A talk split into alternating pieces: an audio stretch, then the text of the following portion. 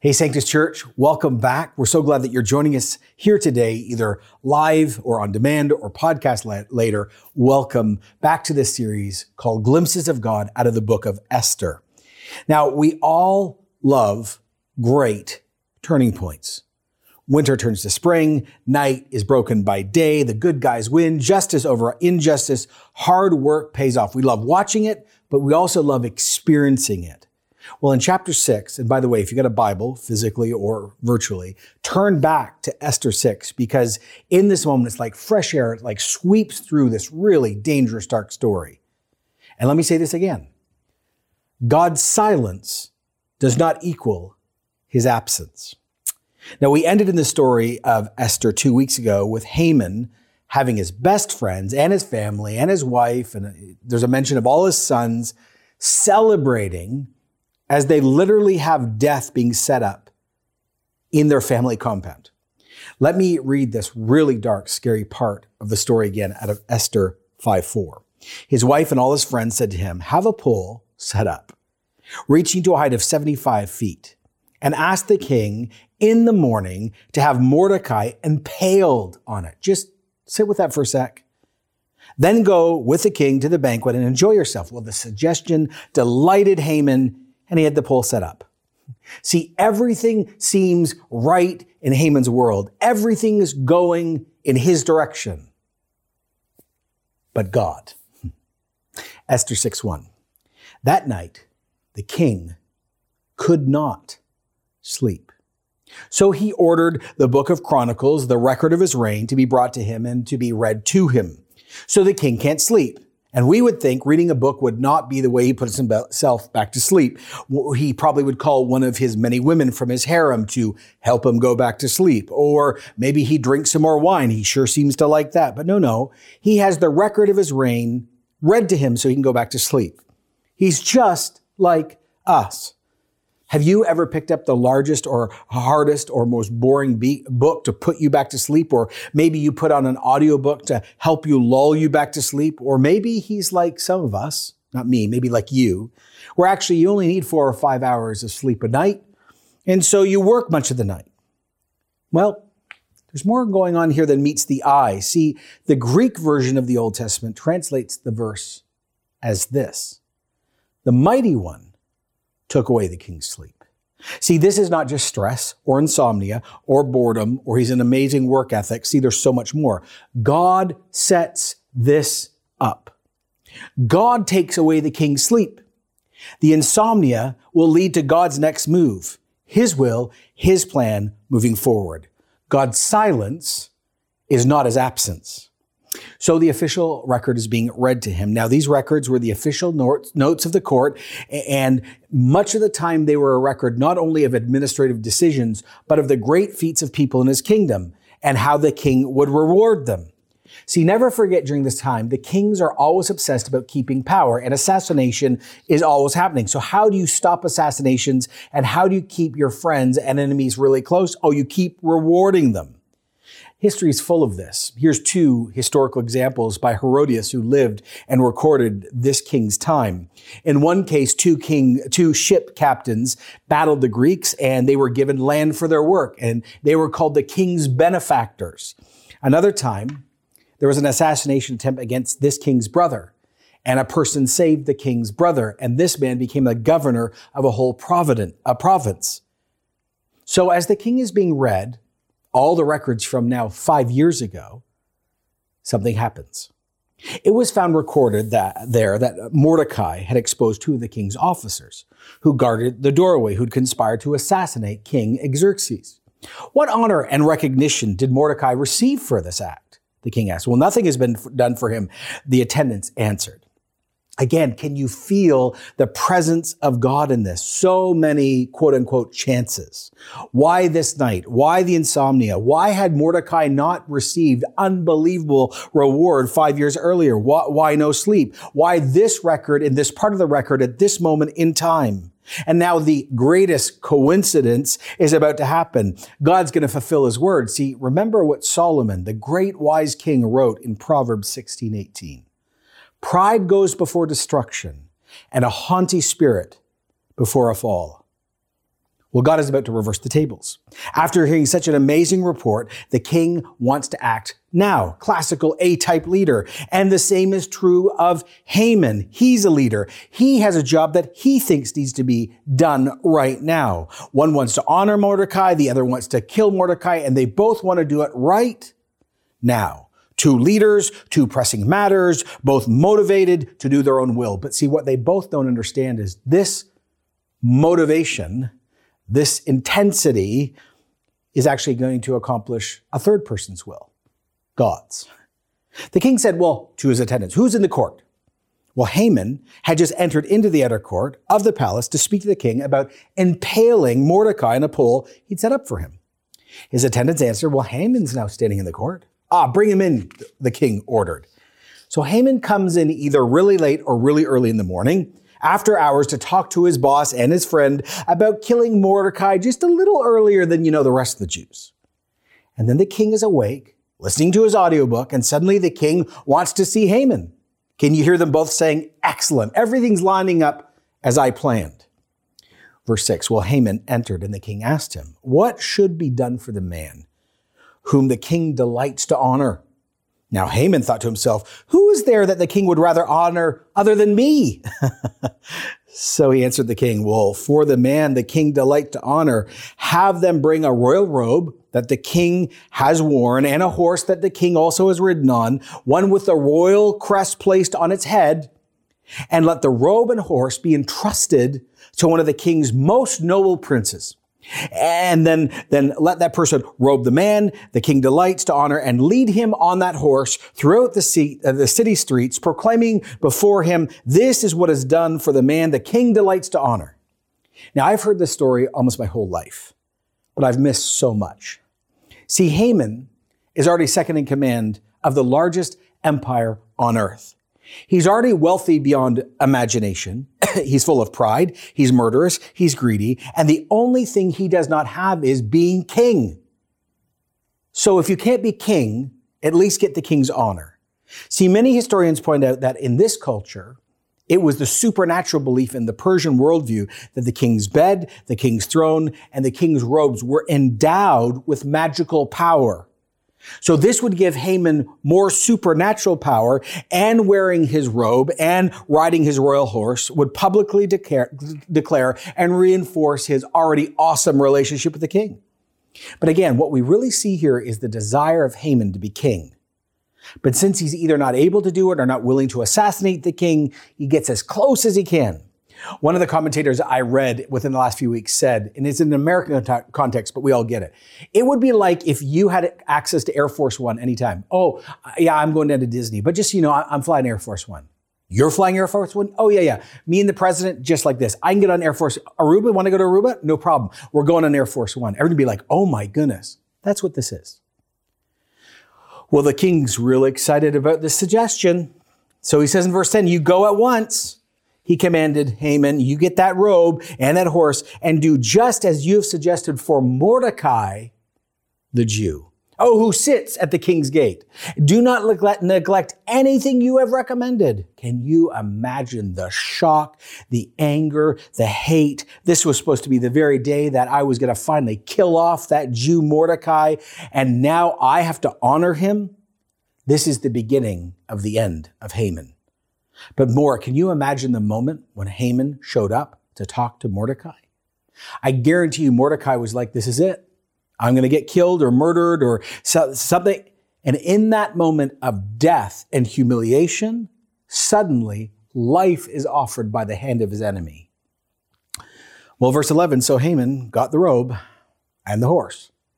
And he robed Mordecai, and he led him on horseback through the city streets, proclaiming before him, This is what is done for the man the king delights to honor. Can you imagine Haman saying again and again and again in public, The king honors this man, and I honor this man, and this man is amazing, and the king loves this man. There's an old English expression saying it's like gravel in your mouth or my mouth. Imagine you're talking, and as you're talking, you have dirt and small rocks in your mouth as you're trying to talk. Dangerous, gross, uncomfortable. You'd be choking, spitting up. This is what it felt like emotionally for Haman. Now, beyond the biblical account of this honoring between Haman and Mordecai publicly, in the Jewish community, there's an old um, wives' tale almost. It's folklore that was taught by rabbis to Jewish children. And it involved Haman's daughter.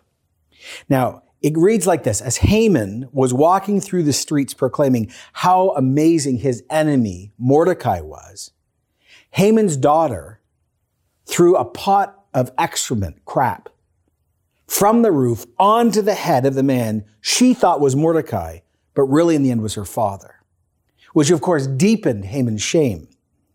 And the story ends with him coming home and telling his daughter that she had thrown the crap on his head. And as she heard the story, she was so taken back, she slipped, fell off the roof, and she died. well, I'm not sure if that happened, but it shows you the wildness of this moment. Now, don't forget, see, we make the mistake of reading the Bible like a comic book, and we miss all the middle parts. Things are incredibly dangerous still. Don't forget the king's law still stands. All the Jews are going to be killed, annihilated, genocide, including Mordecai. But this is God's move to honor and raise up his people, even in this non winnable situation. Now, what happens next is so insightful and so helpful and so forming for us if we want it to be. Is this boring little verse, verse 12. Afterward, Mordecai returned to the king's gate.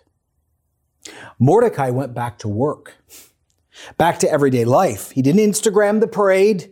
He didn't publicly launch a relations tour. He just went back to work. Nothing really public from him.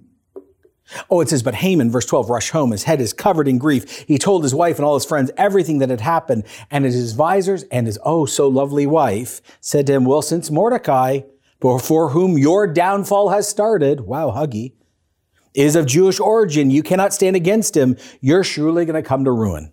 No love, no support, no we're angry about this. No, actually, we actually are partly responsible for setting up this whole mess. No, no, just you're going to get it. Well, there's a lesson here, by the way.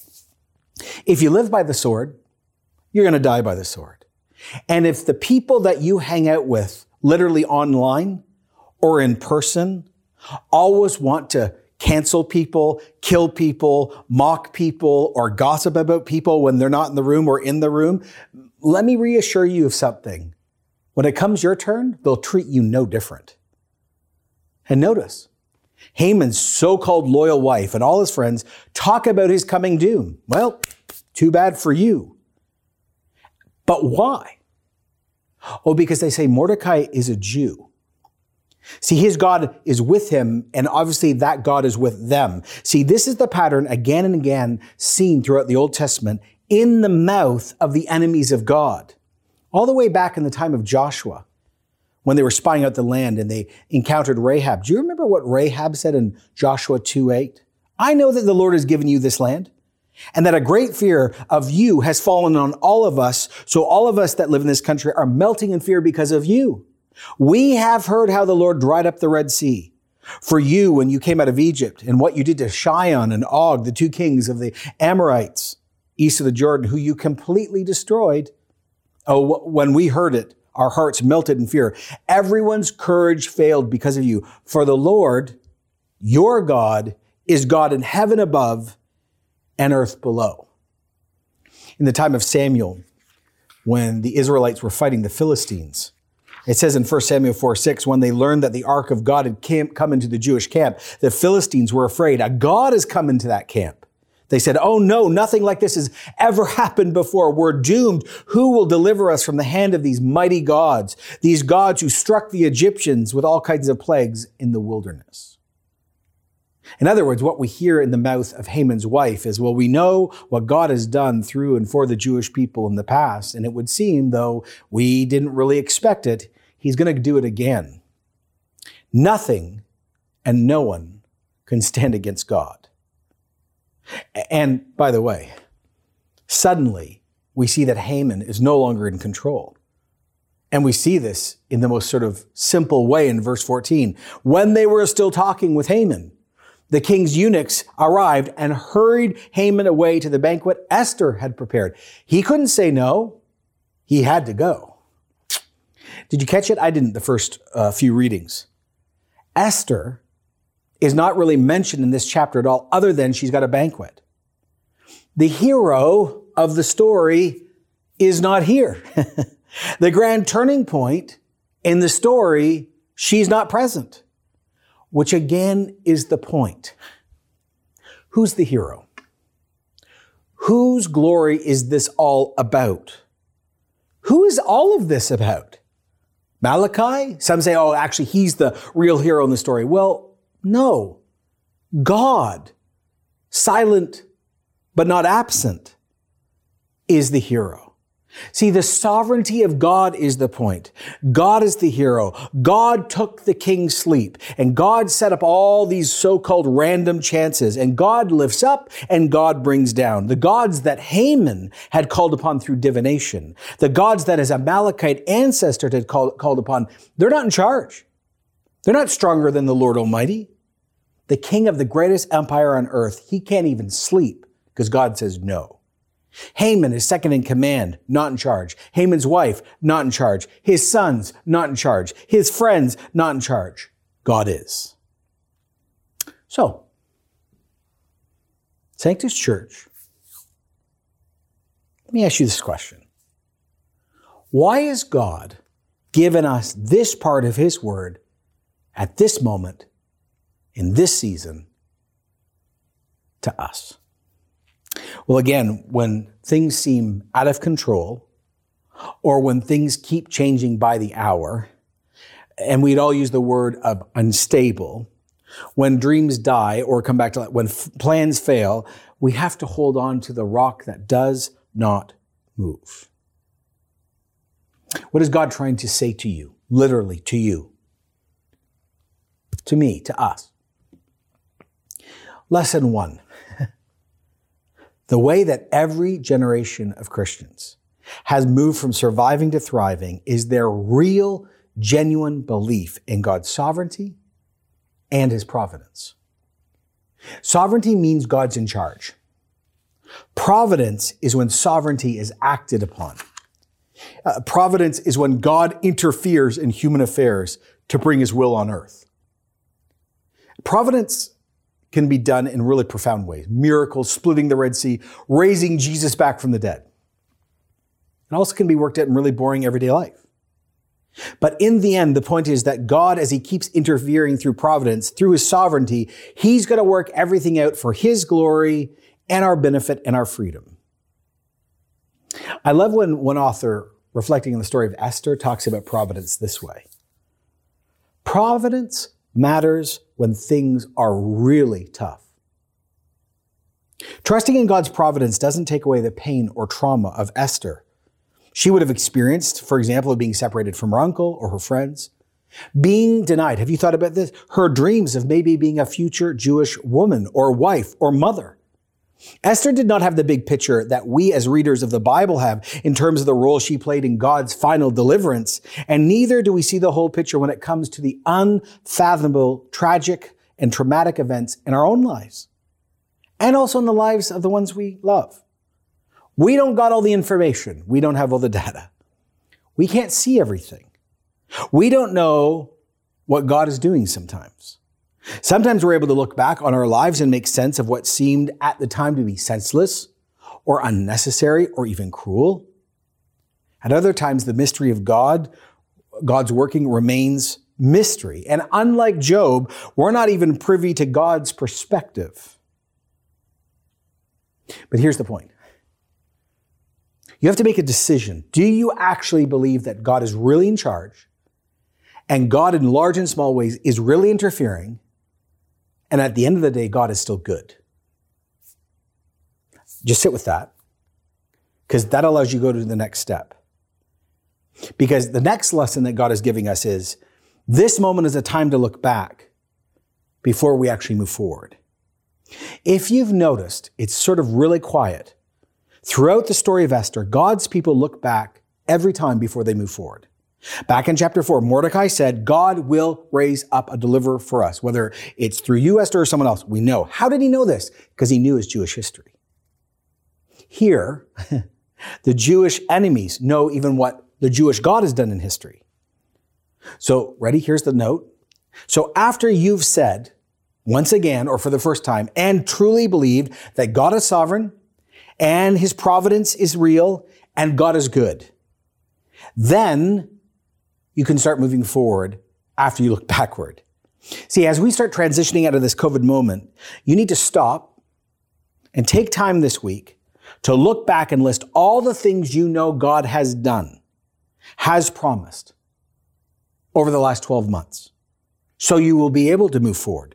See, the pattern is repeated all through the Bible, but especially in the Psalms, especially remembrance Psalms. Psalm 136, 1. Give thanks to the Lord, He is good, His love endures forever. To Him who struck down the great kings. His love endures forever and, and, killed the mighty kings. His love endures forever. And Sihon, king of the Amorites, his love endures forever. And Og, king of Bashan, his love endures forever. He gave land, he gave their land as an inheritance. His love endures forever. An inheritance to his servant Israel. His love endures forever. God, through this time, has been and still is inviting you and us as a church to be marked historically by rooting our thanksgiving in history, in the middle, so then we can walk out of the middle. So you can only be thankful after an event has taken place, not before.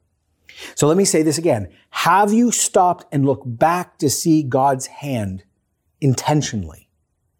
Think about all the times you've seen God step in just before you stepped out. You should do this for your own story.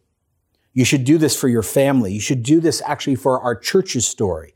This, this week, if you really want to take something home out of the sermon, sit down and record all the events in the last 12 months or beyond that you know God showed up and acted. And notice that thankfulness is not in a bunch of theological ideas. It's rooted in real experience and historical events. So let me ask you, have you done this during this COVID moment? Have you intentionally looked backward to see all the amazing moments of God as He's about to let us move forward. But there's one last lesson, call, invitation, maybe command that God wants to give some of us. And it's this let God do the lifting up if He wants to do it. We live in a time of personal brands and personal platforms and self promotion. And what we are being presented here is such a life-giving lesson. Uh, what a Jesus-forming story that the Holy Spirit is giving many of us today through the life of Mordecai. There was a little book back in the 1880s written by a guy named Alexander Raleigh. And he was reflecting on Mordecai's rise to power, specifically being paraded around by Haman. And this is what he wrote out of that little verse. He went back to the king's gate. He said, A proud and ambitious man would have said to himself, No more of this king's gate for me. I shall direct my steps down to the king's palace and hold myself ready for honor, which surely must now be at hand. But it seems Mordecai said within himself, If these things are designed for me in God's good providence, then they're going to find me. But they must seek me. I will not seek them. Those who confer them know my address. Mordecai, I just live at the king's gate. There they're going to find me. Let the crowds wondering and wandering disperse. I've had enough of their praise or incense. And Haman go wherever he will. He's in the hands of God too. And let my friends at home wait.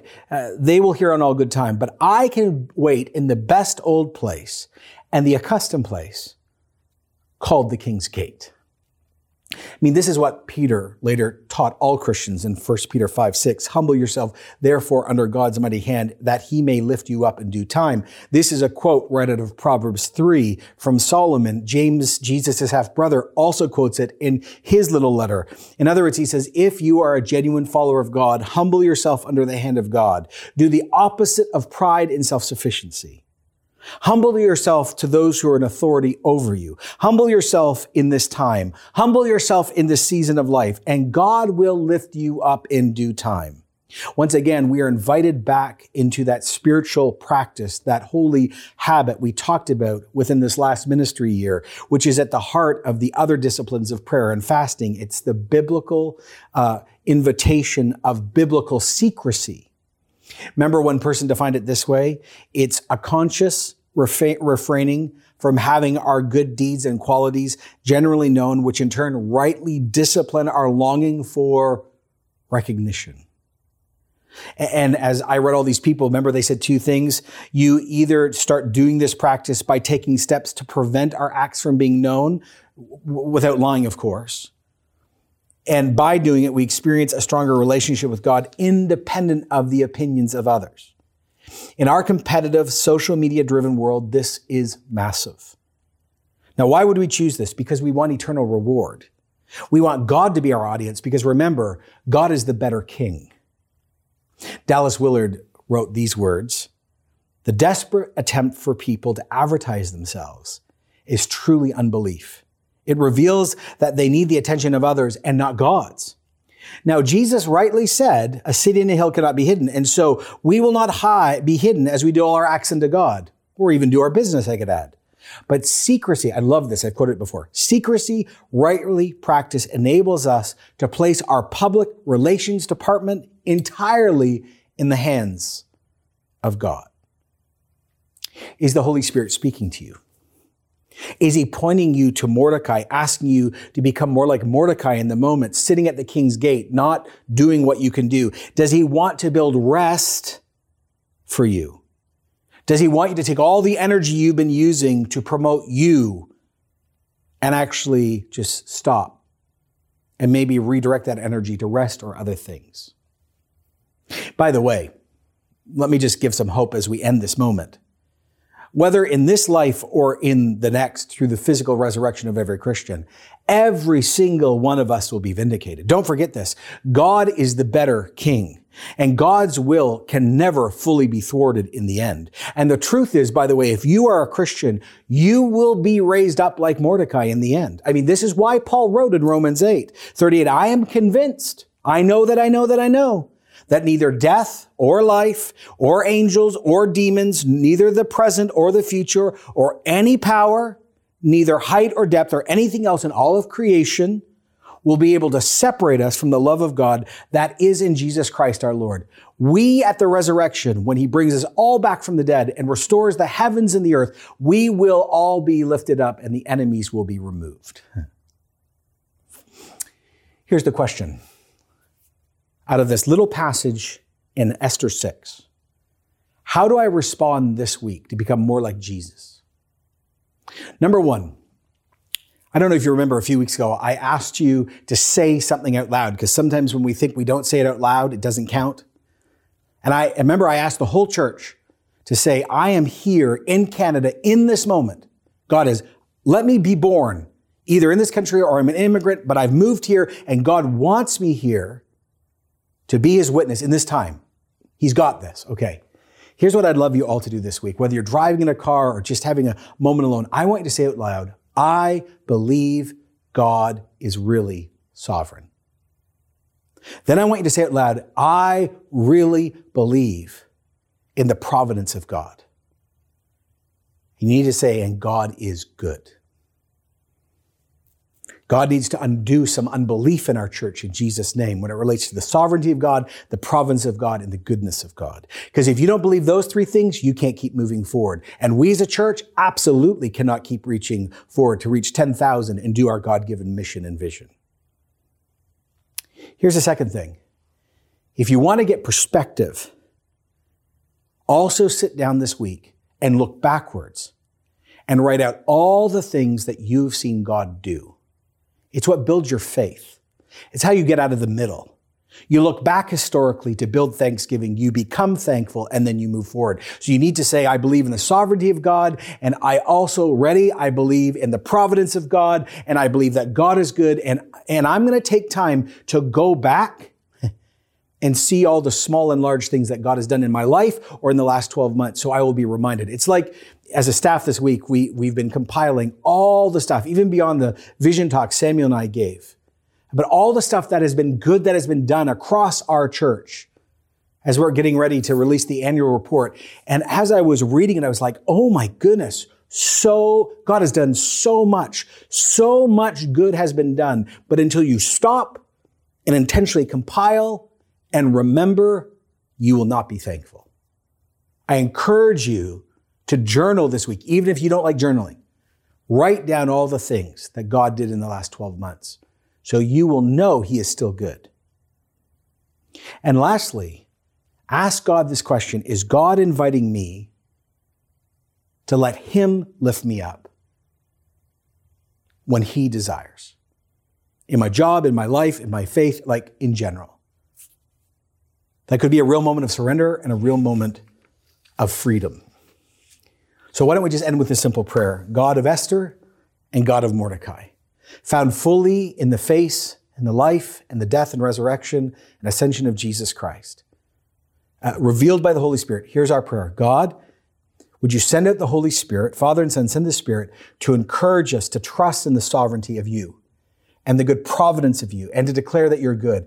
And, and, then, Holy Spirit, would you begin to start bringing to mind all the things, small and large, you have done it shouldn't be out of the mouth of enemies that the good things of God are remembered, but it should be out of the mouth of the people who know you. Inspire thanksgiving and faith and hope.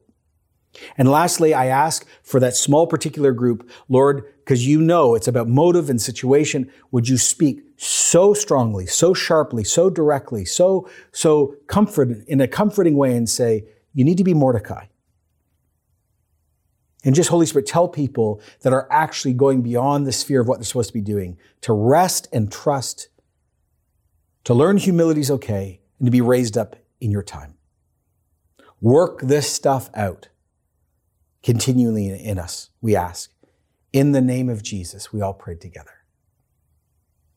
Amen.